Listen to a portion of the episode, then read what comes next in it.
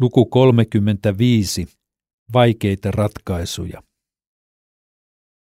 Kun vuosien jälkeen palasimme Japaniin kesällä 2003, Jasukossa oli juuri pidetty sen historian viimeinen kevätjuhla. Enää ei ollut tiedossa uusia oppilaita ja vanhat olivat palaamassa tai palanneet jo Suomeen. Ylläpitäjien järjestöissä oli voimakkaana näkökanta – että Jasuko on tehtävänsä tehnyt ja Jasuko saa mennä. Oltiin valmiit luopumaan tästä kaikkiaan melkein 40 vuotta toimineesta koulusta. Siinä mielessä Jasuko ei ollut poikkeus Japanissa ylläpidettyjen ulkomaisten koulujen joukossa. Jo aikaisemmin oli lakkautettu Nagojan lähistöllä toiminut ruotsalainen koulu sekä norjalainen koulu, joka vasta vuosisadan lopulla myöhemmin kuin Jasuko oli saanut uudet koulurakennukset Koobessa. Ulkomaalaiskoulut saivat useimmat oppilaansa lähetystyöntekijöiden perheistä. Länsimaisten lähetti perheiden lukumäärän lasku oli siis yleinen ilmiö. Tätä tilannetta on tullut korjaamaan Etelä-Koreasta lähtenyt uusien lähettien sukupolvi, joka haluaa palvella evankeliumin sanalla – entisen miehittäjävaltionsa asukkaita. Jouduin miettimään paljon, mitkä syyt vaikuttivat tähän kehitykseen suomalaiskoulun kohdalla. Otin kesällä 2003 yhteyttä entiseen kansanedustaja Jamadaan, jonka kanssa parikymmentä vuotta aikaisemmin veimme eteenpäin Jasukon rakennushanketta. Vaikka Jamadalla oli ikää jo yli 80 vuotta – hän oli ajattelussaan yhtä terävä kuin ennenkin. Oli tärkeää tavata. Kerroin avoimesti näkemyksiäni, miksi Jasuko joutui tilanteeseen, että sen toiminta loppuu. Tällaiset kolme syytä hänelle esitin. Ensinnäkin Suomessa oli koettu syvä lama 90-luvun alussa. Se koetteli taloutta niin pahasti, että pienillä järjestöillä oli täysi työ pitää sen hetkinen toimintansa yllä, mutta ei ollut resursseja lähettää uusia työntekijöitä. Ei ollut puhettakaan työn kasvattamisesta. Tähän liittyy oleellisesti myös jatkuvasti kohonnut Jenin kurssi. Talous asetti työlle omat rajansa, vaikka emme tätä halunneetkaan. Lama koetteli kaikkialla mutta erityisesti Suomessa se oli poikkeuksellisen raju, kuten tiedämme. Toiseksi Kooben tuhoisa maanjäristys tammikuussa 1995. Muistan tuon aamun kotona Lahdessa, kun kuuntelin radiosta aamuuutisia. Tokiosta suurlähettiläs Pekka Lintu kertoi Koobea kohdanneesta suuresta tuhosta. Eihän tuo ole totta Kaikkihan sen tiesivät, ettei Kobe ole maajäristysaluetta kuten Tokio, ajattelin. Mutta totta se oli. Yli 500 000 asukasta menetti kotinsa, yli 6 000 kuollutta, valtavat aineelliset tuhot suurkaupunkialueella. Maajäristys jätti kipeän vamman sen kokeneisiin japanilaisiin, mutta myös ulkomaalaisiin. Monen mielestä Japani ei enää ollut turvallinen maa asua. Siksi huomattava osa ulkomaalaisista palasi kotimaihinsa. Kolmanneksi, Suomessa oli noussut keskustelu Suomen lähetysseuran Taivanin oppilasasunnon ongelmista. Siellä oli useita lasten hyväksikäyttöepäilyjä, jotka Suomen Kuvalehti nosti ensimmäisenä julkisuuteen. Ulkomaan kouluissa oppilasasuntola oli täysin välttämätön, koska lapset tulivat koululle pitkistä matkoista. Tärkeää oli saada asuntoloihin ammattitaitoista ja sellaista henkilökuntaa, johon vanhemmat saattoivat luottaa. Tässä suhteessa Jasukon kohdalla oli onnistuttu hyvin. Mutta tällainen negatiivinen julkisuus ei voinut olla vaikuttamatta siihen, että oppilasasuntola elämä oli monien lähetysihmisten ajattelussa tullut tiensä päähän. Kansanlähetys oli lähettämässä Japanin 2000-luvun alussa useita nuoria lapsiperheitä, mutta niistä yksikään ei ollut valmis sijoittamaan lapsiaan asuntolaan. Tämä merkitsi Jasukosta luopumista ja sitä, että lapset kävisivät jatkossa kansainvälistä englanninkielistä koulua omasta kodistaan käsin.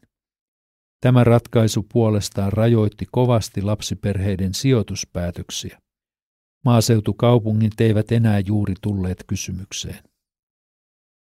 Vuoden 2004 lopulla allekirjoitettiin lopullinen sopimus, jolla luterilaiset lähetysjärjestöt luopuivat vastikkeetta Jasukon osuuksistaan ja kiinteistö jäi alkuperäisen omistajansa suomalaisten työn tuloksena syntyneen japanilaisen helluntai-liikkeen haltuun. Sen verran kipeä tämä asia oli minulle henkilökohtaisesti, että en halunnut toimia lakkauttamissopimuksen allekirjoittajana. Jäin sovinnolla pois siitä tilaisuudesta. Kun Istopihkala vuosia myöhemmin näki Jasukon omin silmin ja tiesi koulun historian, hän piti aivan selvänä, että rakennuksilla on oma tehtävänsä edelleen Jumalan valtakunnan työssä. Hän toivotti vilpittömästi kaikkea hyvää ja siunausta koulun uuteen käyttöön vanhojen omistajien hallussa. Siihen mielipiteeseen haluan itsekin yhtyä. Mutta kipuja tuotti myös Ootsun seurakuntatyön hiljainen hiipuminen.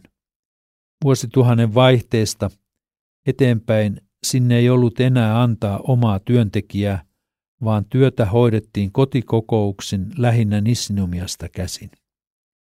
Väki vanheni, eikä nuoria juurikaan saatu enää mukaan.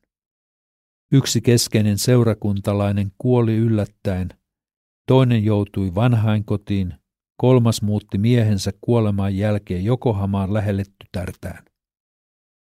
Otsulaiset olivat kuitenkin keränneet rahaa, toivoneet ja rukoilleet vuosia, että he saisivat oman kirkkorakennuksen.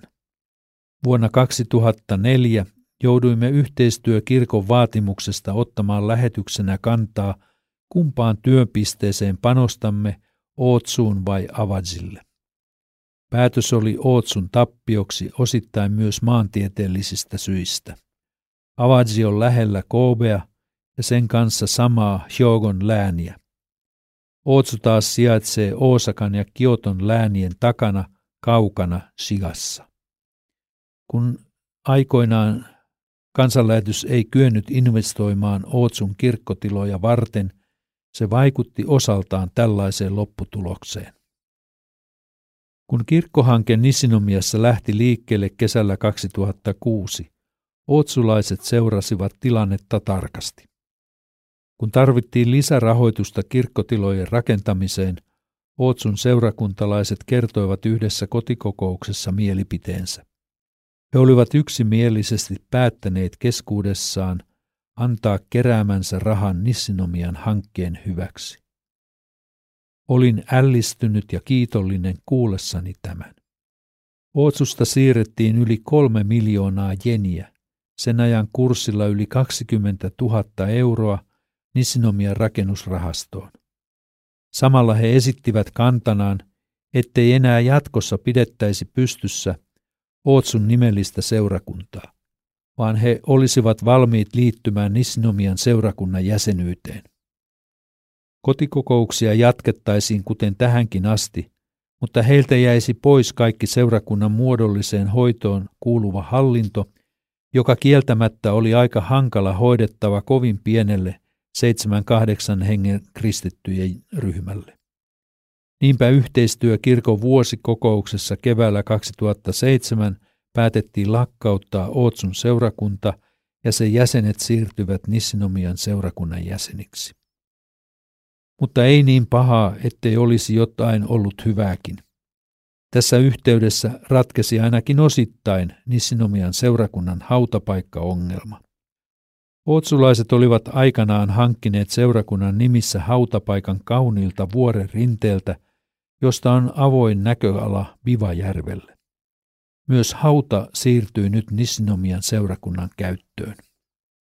Nisinomian kirkolta hautapaikalle ajaa tunnissa moottoritietä pitkin ja pääsiäisen ajan hautausmaatilaisuuksia onkin pidetty siellä monena vuonna.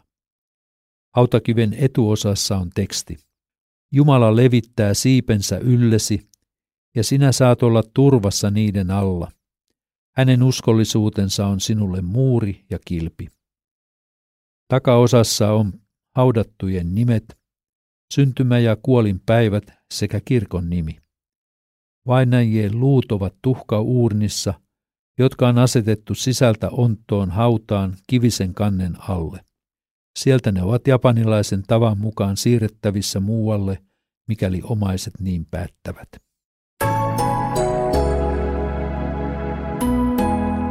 Kuuntelit Kustannus Oy Uudentien julkaisemaa Japani yllättää yhä uudelleen kirjaa.